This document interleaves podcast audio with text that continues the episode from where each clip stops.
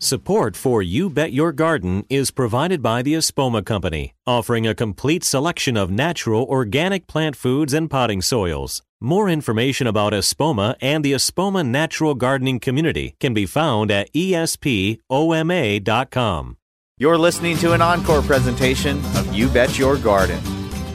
From the sweltering studios at Lehigh Valley Public Media in Bethlehem, PA, it's time for another You Think We're Going to Air Condition the Whole Place Just for You episode of chemical free horticultural hijinks. You bet your garden. I'm your host, Mike McGrath. Many people want to use their grass clippings in clever ways, like for mulch and compost making. On today's show, we'll tell you the sad story of a gardener who got clipped by his clippings. Plus, your fabulous phone call questions, comments, tips, tricks, suggestions, and judiciously jaundiced justifications. So keep your eyes and or ears right here, cats and kittens, because it's all coming up faster than you saving your salad greens by leaving your clippings where they lay, or lie, or oh the heck with it right after this. Support for You Bet Your Garden on WLVR comes from Lehigh Valley Home and Garden Center. Everything for home outdoor living. Locally grown flowers and trees, plus a 7,500 square foot showroom of patio furniture. Lehigh Valley Home and Garden Center in Allentown. More at 610 391 1570. Welcome to a very special edition of You Bet Your Garden from the studios of the Univest Public Media Center in Bethlehem, PA. Coming up later in the show, leave those clippings on your lawn, at least until you hear what we have to say about the dangers of using grass clippings. And a lot of your fabulous phone calls at 833 727 9588. Cindy, welcome to You Bet Your Garden. Hi. Hello, Cindy. See, I'm taking the William Shatner School of Vocalization. All right, Cindy's a good sport. How you doing, Cindy? Oh, good, good. It's a beautiful day here today. Good, good. And where is it beautiful today? I live in State College, Pennsylvania. Okay. Uh, home of Penn State. Yeah, of course. Yes, we uh, we love being on broadcast radio there. Well, I'm I you know I used to live in Bethlehem. I lived there for uh, in the Bethlehem area. I lived in Nazareth for 15 years, Easton for 15 years. So Oh, I think you relocated to a very nice place. Yeah, well, Yeah. Uh, we don't generally talk about Nazareth that much, but that's the home of Martin Guitar, and um, Yes, it is. it's a local treasure. As is, of course, Easton itself and its farmers market, and Bethlehem with our steel stacks, and who knows? Musikfest and all that. What can we do you for? Um, I have these lily of the valley. That Oh, were so sorry. Sin, we're out of time. Ducky and I have to go now. Oh no. Oh yeah. Um, I, I, I bought this house five years ago, and it had just a small little patch. It was maybe a foot in diameter Mhm. at the edge of a bed, and I got all excited because you know when I was a kid, you had that white coral bells upon a slender stalk. You know this really cute song about lily of the Uh-huh, valley decking right. your garden walk, and so I thought, oh, that's so Cute sweet. song about a serial killer, you know. Yeah, yeah, I guess so because um, now it has spread. It's uh, it's huge. It's um, taking over. Uh, um, unfortunately, my patio was built with railroad ties, steps, and it's coming up between the steps. It's Wear gloves But- anytime you touch those steps. oh, really? Oh, yeah. Railroad ties were treated with creosote, which is one of the few substances that uh, all oncologists agree is a cancer causer. Yeah. Oh, okay. Well, I usually have my garden gloves on, no matter what, and especially to pull out things like that. But Okay, um, so you yeah. basically got two options. Uh, State College, you have a little bit of a short season up there. What's the sun exposure on the area that these demons have invaded? Oh, it's fantastic. I mean, they get it all morning. It's on them in full bloom right now. The patch is now about six by six feet, and it's uh, you know permeating my yard. And I, I mow it, but it doesn't get rid of them because they still have enough up to you know keep mi- building their energy or whatever, so they still keep growing. Now, and I, um, uh, I've never had lily of the valley. Thank you. Thank knock on concrete or lucite or whatever this is, plastic. Um, but I know a similar problem is with a plant called Star of Bethlehem, and that has an underground bulb. Um, does Lily of the Valley have a bulb or a rhizome underground, or is it just a root system? Oh, it's rhizomes, yeah. Okay. And I've been, yeah, I pulled them out. Um, I pulled them out of the original bed uh, to in order to grow a couple other things, and didn't realize that uh, that would pretty much tell them to go the other way, and Uh-huh. that's why they're going into the lawn. Um, so my, you know, some people have told me to put plastic over them or newspapers, or Well, I mean, yeah. getting all this different advice. What I'm going to suggest is you solarize uh, the main bed, the part that is not encroaching on a lawn or anything else that you really want. Or if it's growing out of the lawn, you solarize it for the summer and then you reseed the lawn in the fall. So, what does solarize mean? Uh, well, that's I want first of all. Well, not first of all. First of all, I'm going to tell you. But second, Oh, okay. second of all, I want you to go to the website. I want you to go to youbetyourgarden.org, and on the right hand Okay. side, a little ways down, it says "Have a garden question." Check our archives to see if we've answered it, or words to that effect, Your Honor. And you you want to in when you click on that, you'll get a search engine. Type in solarization, soil solarization. Okay. And this is the only guaranteed way to really get rid of invasive weeds. So, what you have to do is really mow that area to the ground. Do you want to see dirt blowing out the back of the mower. Then, oh my gosh. Okay. then you need to saturate the soil completely, and I mean to 100% saturation rate. Then you cover that area with clear plastic, preferably two mils thick, and uh, really make sure the edges are nice and tight. Real, seal it with um, boards or rocks or bricks or something like that. And then over the course of the summer, the the water and the clear plastic will literally boil the underground root system of these plants.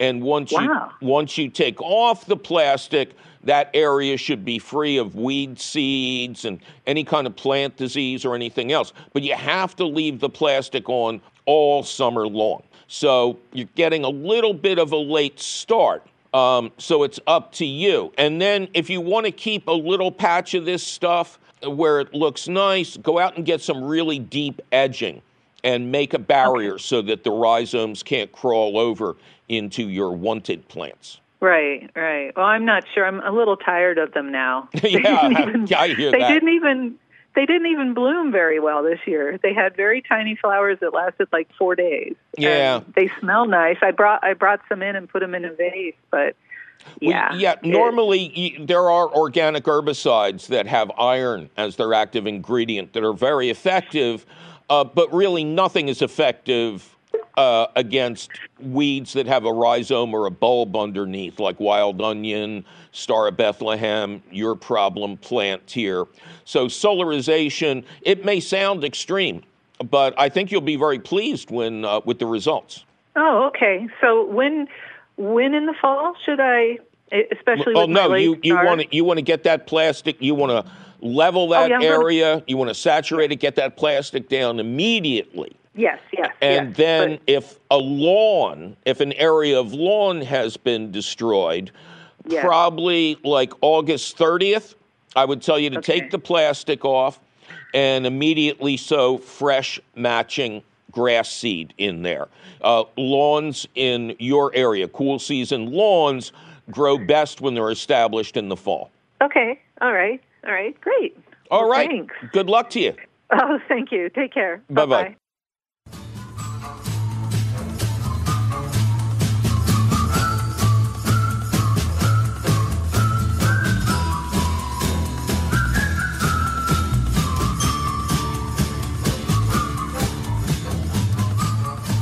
Hi, I'm Mike McGrath, and we are entering the go time, cats and kittens. All our stuff is growing rapidly and our garden is being eyed by pests, disease, deer, evil squirrels. Who knows what we're going to have to deal with? Well, you can give us a call and we'll help you deal with it. That number to call is 833 727 9588. Ian, welcome to You Bet Your Garden. Thank you, Mike. Great to be here. It's great to have you here, Ian. How you doing? I'm good. How are you, sir? I am just ducky. Thanks for asking. And where is Ian? Uh, Newtown Square, Pennsylvania. I know where that is. My nephew lives there, or one of my nephews, I should say. All right, what can we do for Ian? Um, so I was calling you because I am seeing a lot of lanternfly nymphs. Oh, um, so I wanted to report on what I was doing and ask for any additional uh, suggestions. sure. What does a lot mean? Uh, well, I guess that's uh, it's all relative as far as they go. Um, I have maybe five plants that I was seeing 15 to 20 on um, every morning. Oh, okay. Now, what ki- Um, what I- kind of plants? Just curiously. Yeah. So um, interestingly, only one of them a tree. Um, so I was seeing them on my fig, which is only two years old, Right. um, on sunflowers, Oh. on a climbing rose, and on echinacea. Okay. Um, we're still learning about this pest. We know a lot about the adult form, uh, but these larval form or instars, whatever the correct term is, um, we don't know a lot about, except that they look like a trippy old Warner Brothers cartoon. C- come on, back me up here. They are car- look- they look are wild. they are cartoon dice with rubber hose legs, right? Yep. They I- jump like crazy. I saw them in my garden last year, interestingly enough, on a rose. And I went, um, Am I having a flashback? Is this like when I was in college and all, all of a sudden the walls would start moving around and I'd go, Oh man, that wasn't a Tylenol I took this morning. You know, they are, they're one of the most amazing looking insects I've seen. Um, and they didn't do any damage. I saw them on my roses for a couple of days. They didn't hurt anything. And uh, on my own property, I've only seen maybe five adult lantern flies later on. Yeah, I had the the instars last year, and I did not see any adults either. Okay. So, my advice uh, when you see the instars is first take a bunch of pictures because they're so cool.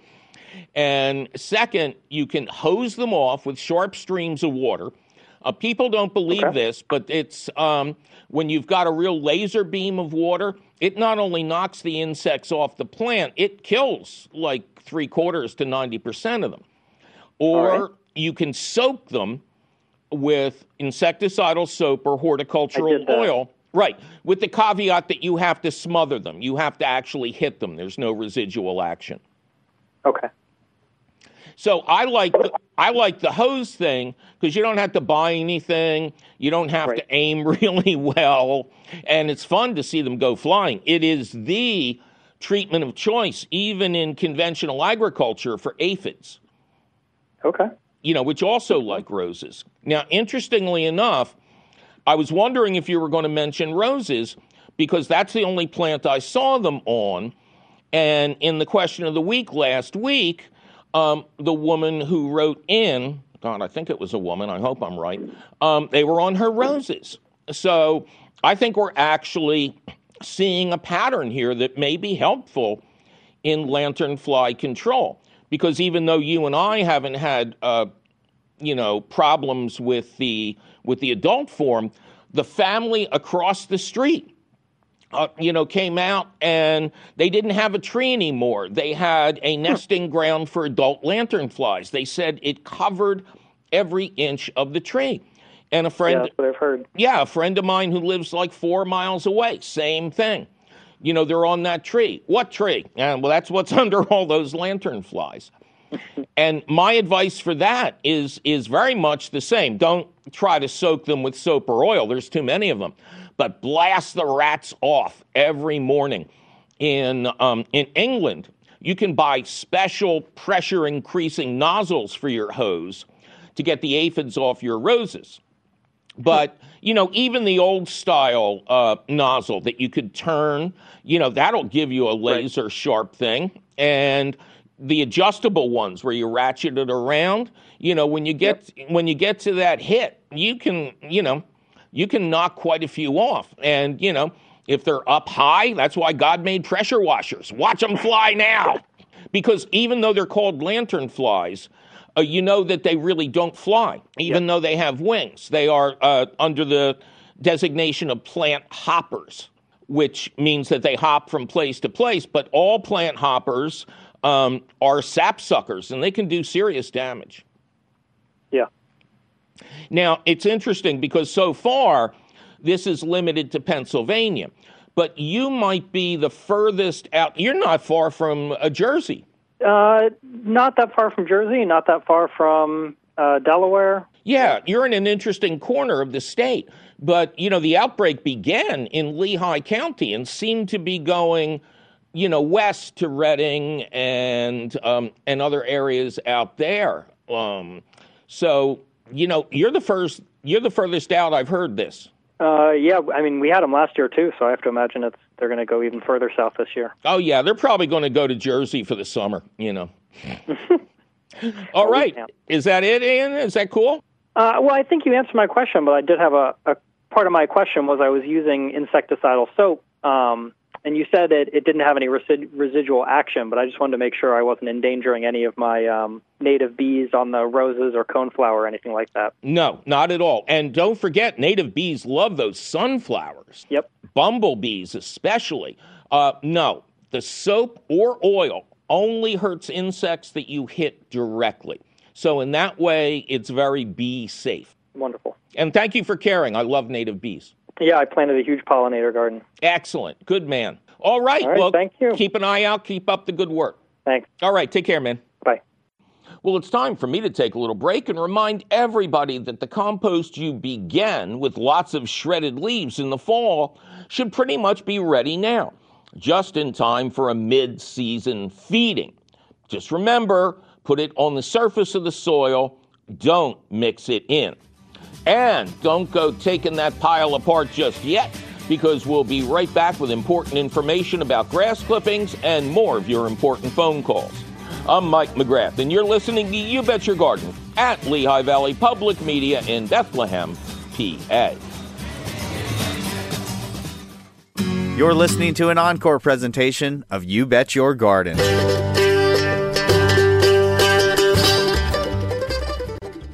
Welcome to a very special edition of You Bet Your Garden from the studios of the Univest Public Media Center in Bethlehem, PA. I am your host, Mike McGrath, and coming up later in the show, very important warnings about what you can do and should not do with clippings from your lawn. But first, we have to clip away at more of your fascinating phone calls at 833 727 9588. Philip, welcome to You Bet Your Garden. Thank you for having me, Mike. Well, thank you for being had, Phil. How are you doing? Uh, I'm just ducky if I can steal a line from you. Yes, you can. And, you, and how are you doing? I'm just ducky, too. We're two ducks in a pond. All right. Where are you, Phil? Um, I am in beautiful Maple Glen, Pennsylvania. What can we do you for? Our situation started a couple of years ago. We do you want the long story or the short story? Let's let's start with the short story. Okay, we have Asclepias, and we're growing them to try to save the monarch butterfly population of the world.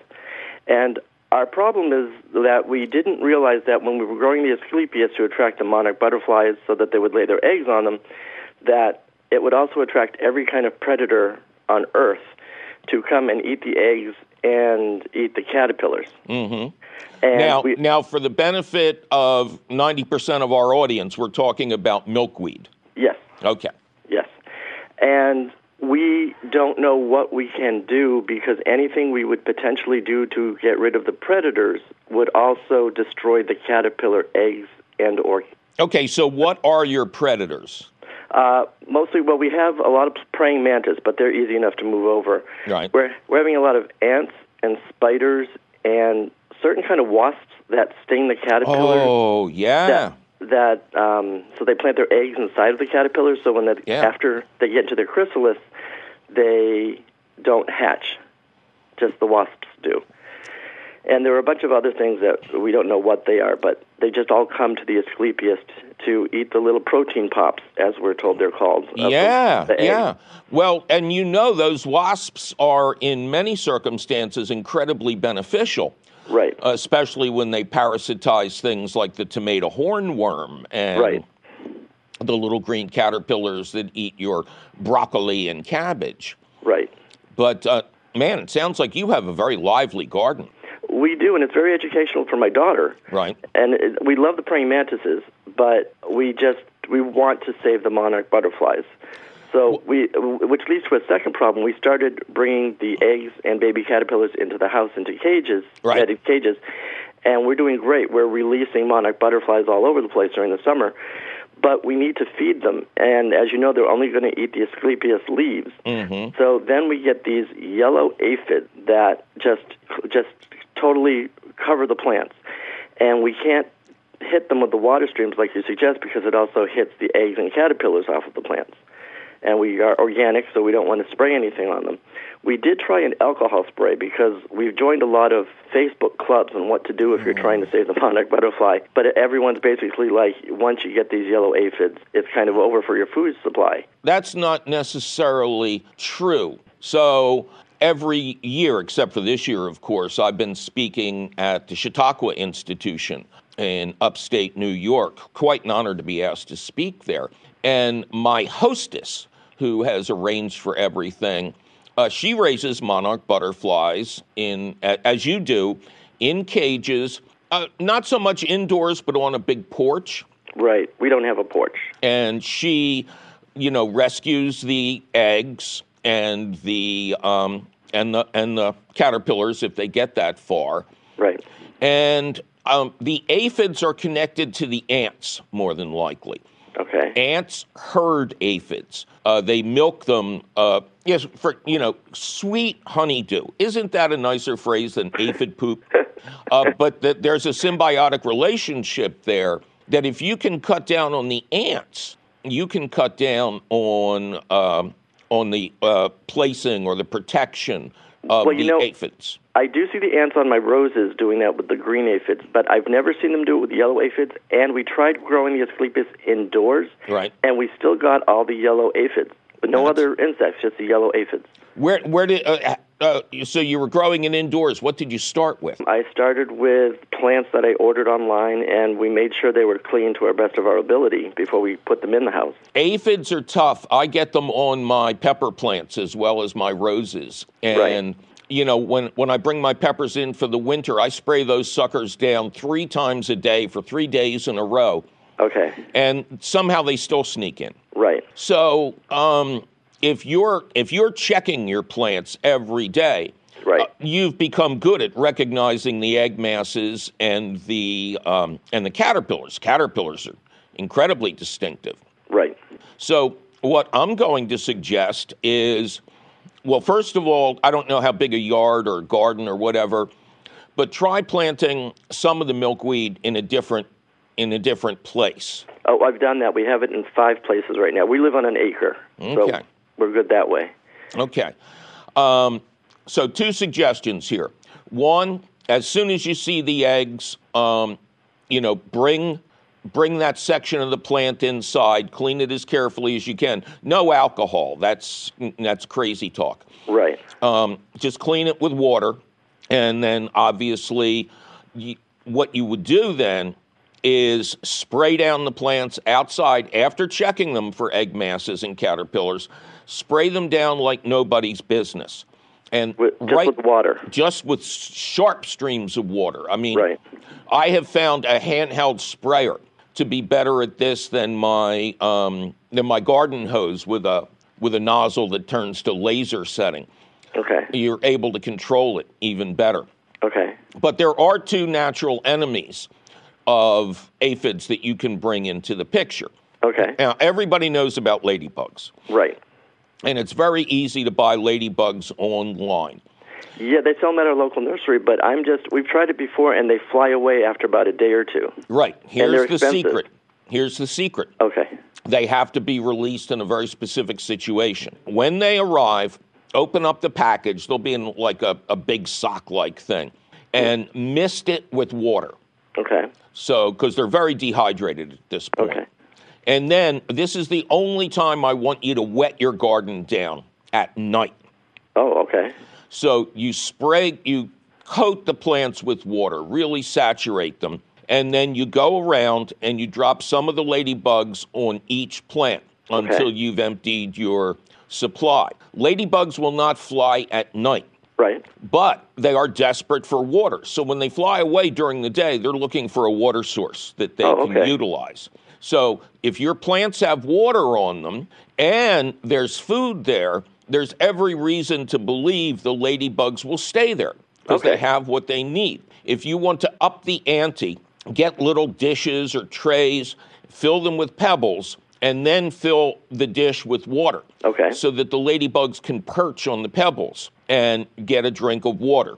Again, they're ravenously thirsty after their journey, but they are the second best predator Okay. of aphids.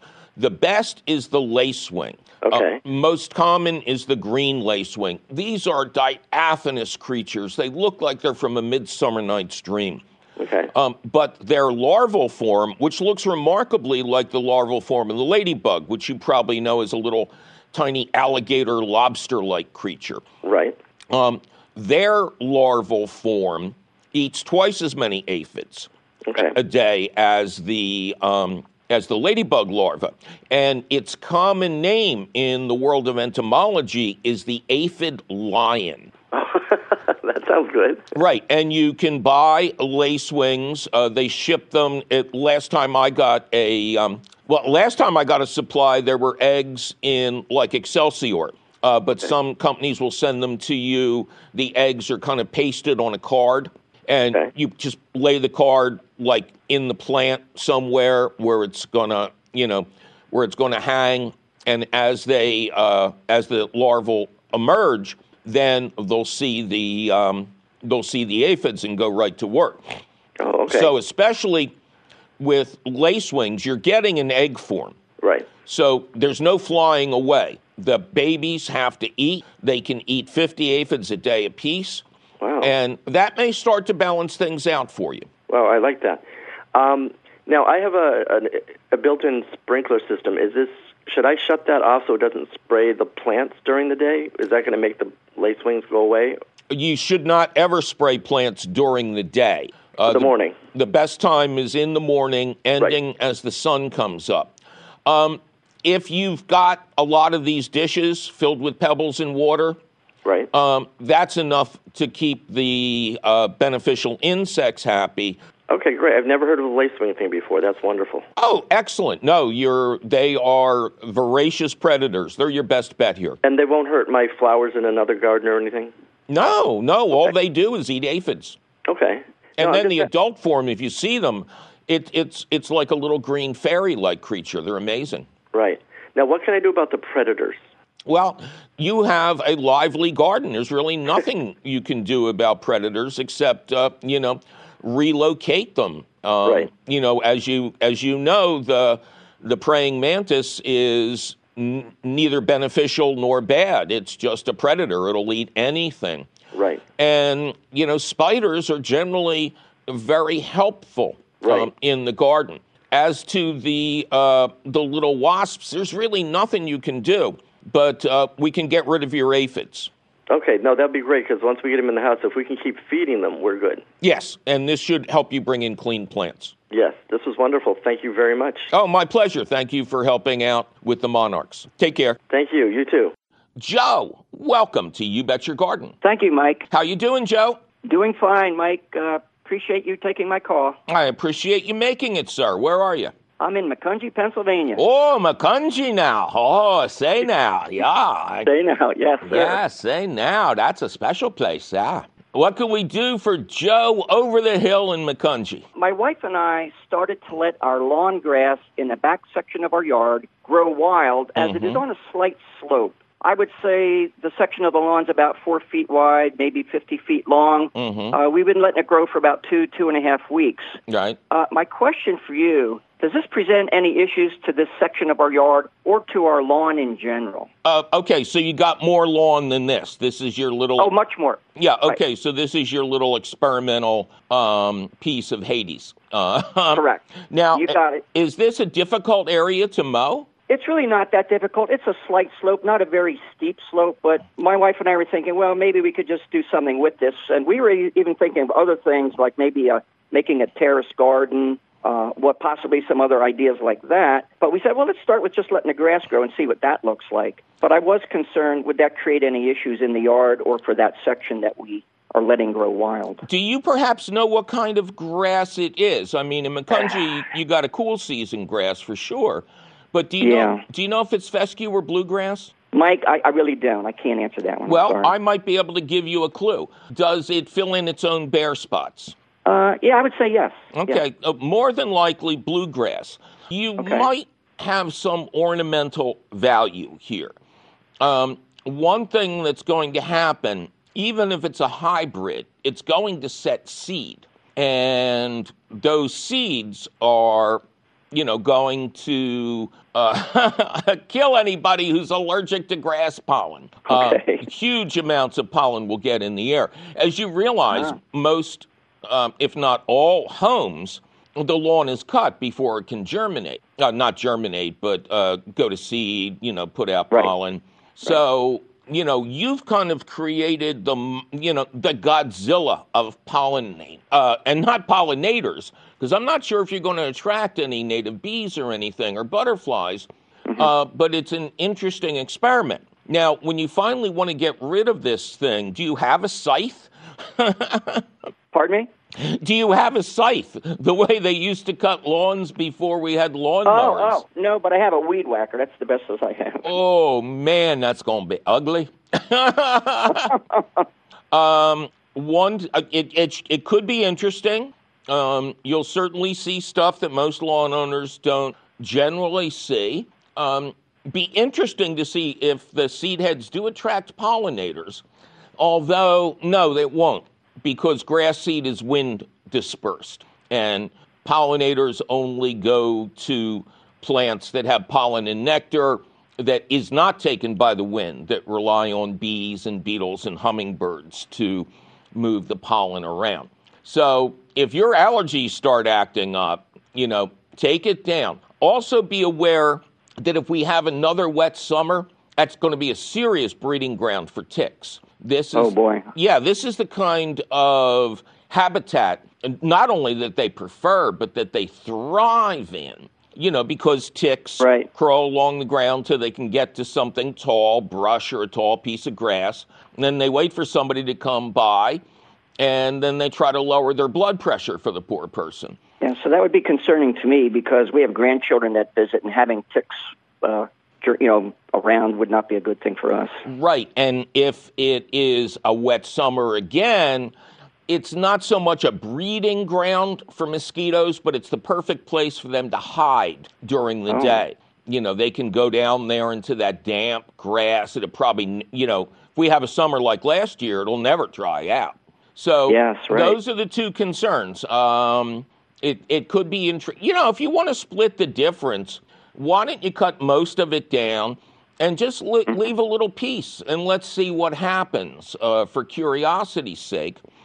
But I like what you said earlier in the call about making a terraced raised bed garden. That is the okay. ideal solution for things on a slope. Okay, that's great. I think maybe we'll look into that too. Oh, they look beautiful and they're very productive, and it's a great uh, solution for what could be a difficult piece of land. All right. Mike, thank you so much. That's been most helpful. Oh, my pleasure, Joe. Good luck to you. Well, it's time for me to take a little break and remind everybody that the compost you began with lots of shredded leaves in the fall should be ready now, just in time for you to fork it onto your garden beds. Don't mix it in. That is, unless you filled the bin with kitchen waste alone. And then I urge you to just keep the lid on really tight. But don't go researching what you did wrong just yet, because we'll be right back with important information about grass clippings and more of your important phone calls. I'm Mike McGrath, and you're listening to You Bet Your Garden at Lehigh Valley Public Media in Bethlehem, PA.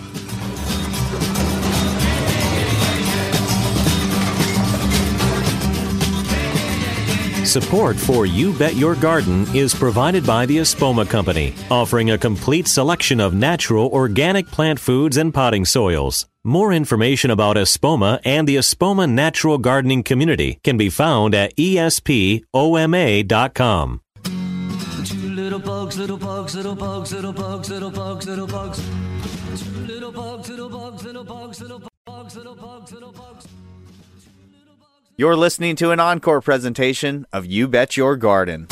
I am your host, Mike McGrath, and we're in the stretch now, cats and kittens. In just a little bit, we'll get to the question of the week, explaining why you might kill your garden plants if you do the wrong thing with your grass clippings. It's important information, so stay tuned. It's coming up after a couple more of your fabulous phone calls at 833 727 9588. Gary, welcome to You Bet Your Garden. Thank you, Mike. I'm glad to be here. I'm glad to have you here, Gary. Where is here for you? We're in Buckingham, Pennsylvania. Okay, is that near New Hope? Uh, south of New Hope, right below Peddler's Village. Okay, close enough for me. All right, what can we do for you?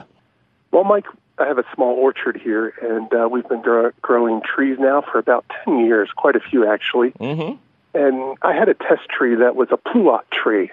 And this pluot tree, it's been 10 years now, and last year and again this year, it's produced a, a large abundance of pluots, but they get to the size of about a quarter and start to drop. I'm going to express my profound ignorance here. I probably knew what a pluot was years ago, but I have no idea now. It's a plum and an apricot? Correct. Oh, okay. That's what I'm told. so I did know. Okay. Um, Yes. Okay, and so the fruit is falling off early in the season. Correct. And eventually it all falls off before we, you know, enjoy any of it because of, I guess, something is obviously happening. Right. And but you say it produced nicely in previous years. Again, they would begin to drop at the size of a quarter. They would be a nice color, a nice red uh, Mhm.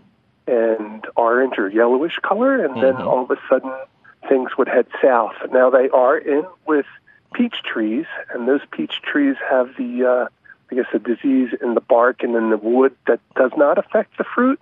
So we are getting a lot of fruit off the local peach trees that are around it, but this tree just cannot hold the fruit long enough to get of any substantial size. Okay. Um, do you thin your peaches? We do thin the peaches and we do collect them because of the disease. We had some advice from a Penn State master gardener that told us that, you know, we need to collect any fruit that drops and dispose of it. Well, do you have brown rot problems? Because you said your fruits were fine.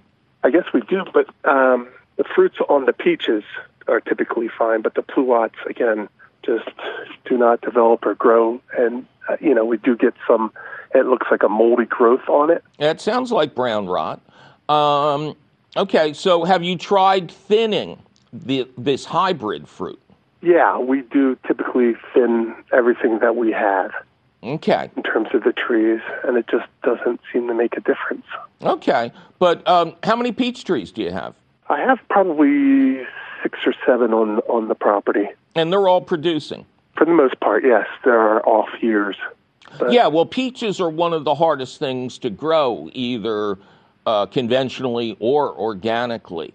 Um, the pluot, I don't know nothing about, but I will tell you that, for instance, with peaches, um, you, Right. need, you need to thin them aggressively. You know that. And they shouldn't drop. You should thin them before they drop. And if you see a peach with even the slightest sign of brown rot, you want to get it off the tree immediately, go around collecting with a plastic bag, seal the bag, and put it in the trash. Because once brown, Okay. once brown rot gets established, it goes throughout the entire orchard. oh, okay. Now, you have a couple of options. The one I'm going to suggest that really works for all fruit trees, and it's very easy to do. Have you ever heard of Surround, the clay spray? I have heard you mention it in prior shows. Okay, so this is just a micronized clay that's specially formulated to dissolve in water So I presume you have a backpack sprayer if you've got that many peach trees. Yes, I do. Okay. So clean out the sprayer. Mm, Don't tell me what you had in it before. And um, clean it out and pump it out a couple of times. Uh, then get yourself some surround. You can get it from Gardens Alive, but I'm pretty sure it's available at retail as well. And mix it up as directed. And right after the flowers have faded and you see the tiniest little fruits appearing, you want to spray the trees completely, covering them top to bottom.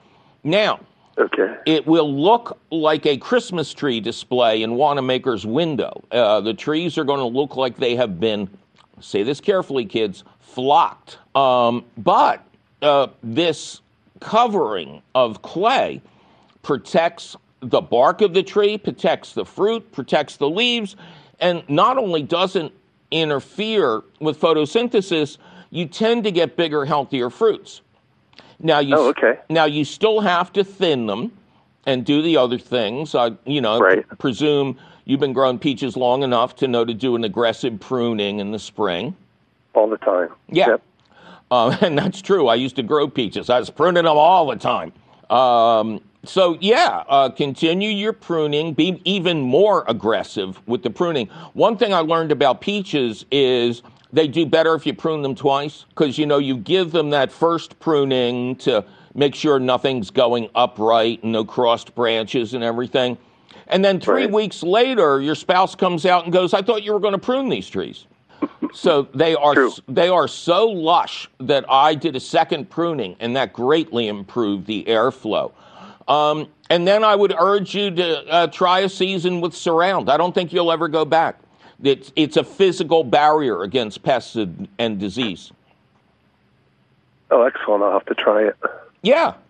Um, and it's totally non toxic. And if you don't like it, don't use it the second year. Uh, but I suggest you, you might get really good results. And yes, as the Penn State extension agent said, make sure you clean the forest floor. Don't let anything lay under there. Right. Okay?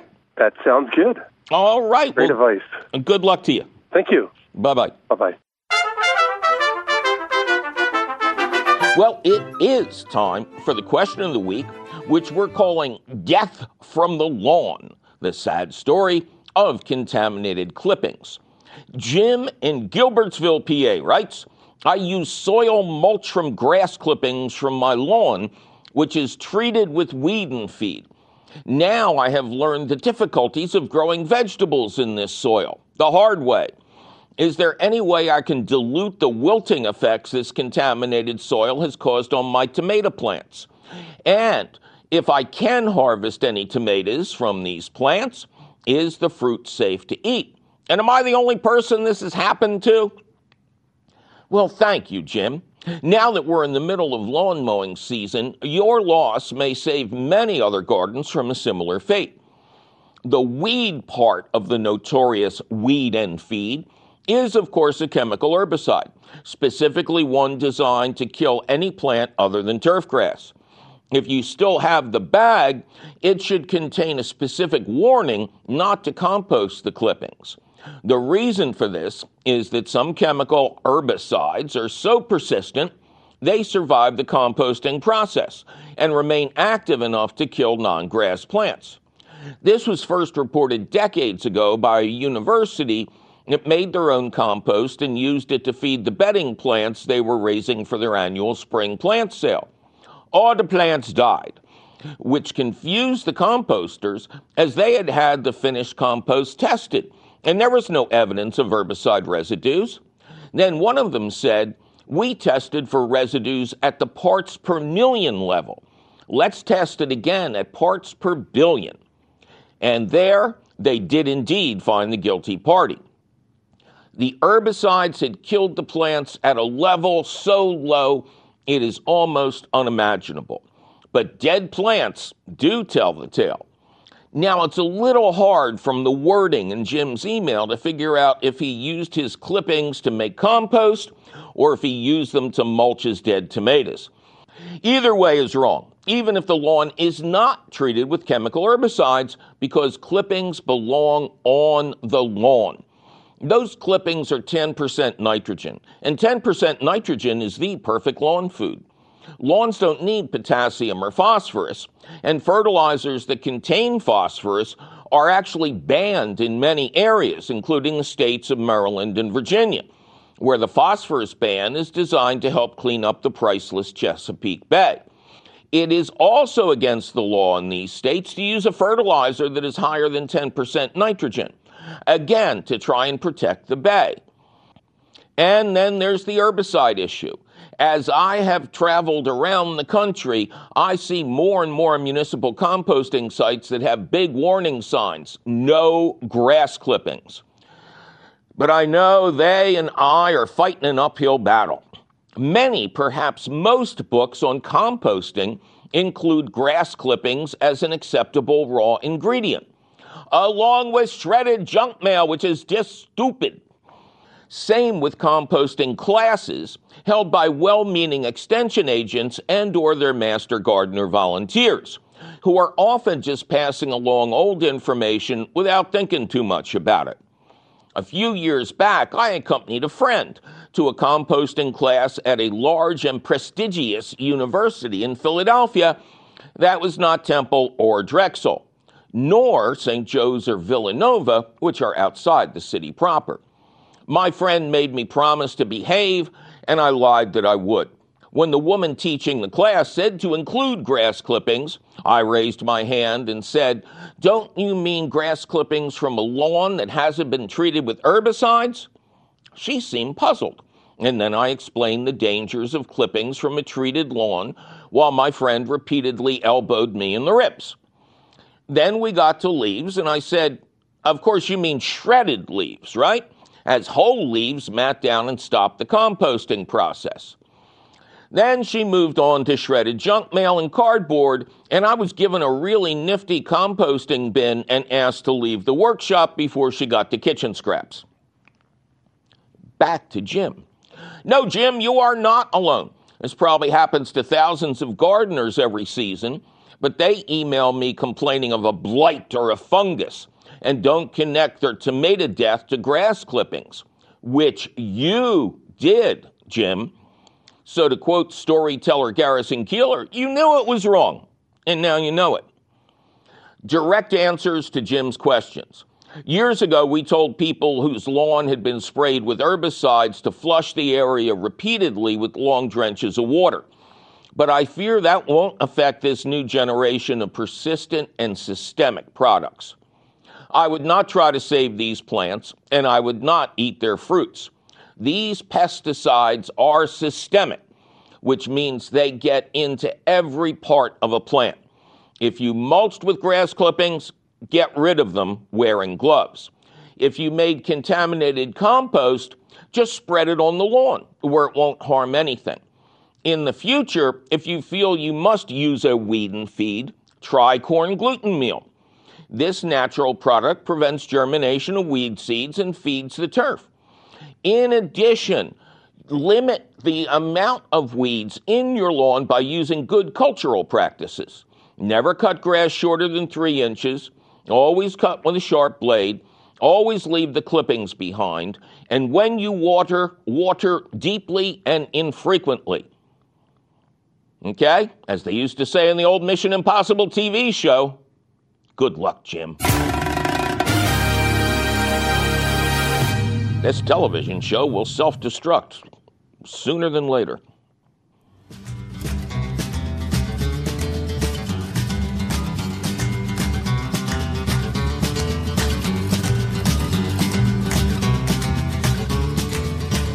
Well, that sure was some interesting and important information about grass clipping do's and don'ts, now, wasn't it? Luckily, for those of you who wish to read the information over at your leisure or your leisure, the question of the week appears in print at the Gardens Alive website. Just click the link for the question of the week at our website, which is still and will forever be youbetyourgarden.org. Gardens Alive supports the You Bet Your Garden question of the week, and you will always find the latest question of the week at the Gardens Alive website. Yikes, my producer is threatening to cut my grass if I don't get out of this studio. We must be out of time. But you can call us anytime at 833 727 9588.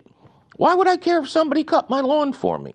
Or send us your email, you're tired, you're poor, you're wretched refuse teeming towards our garden shore at ybyg at wlvt.org.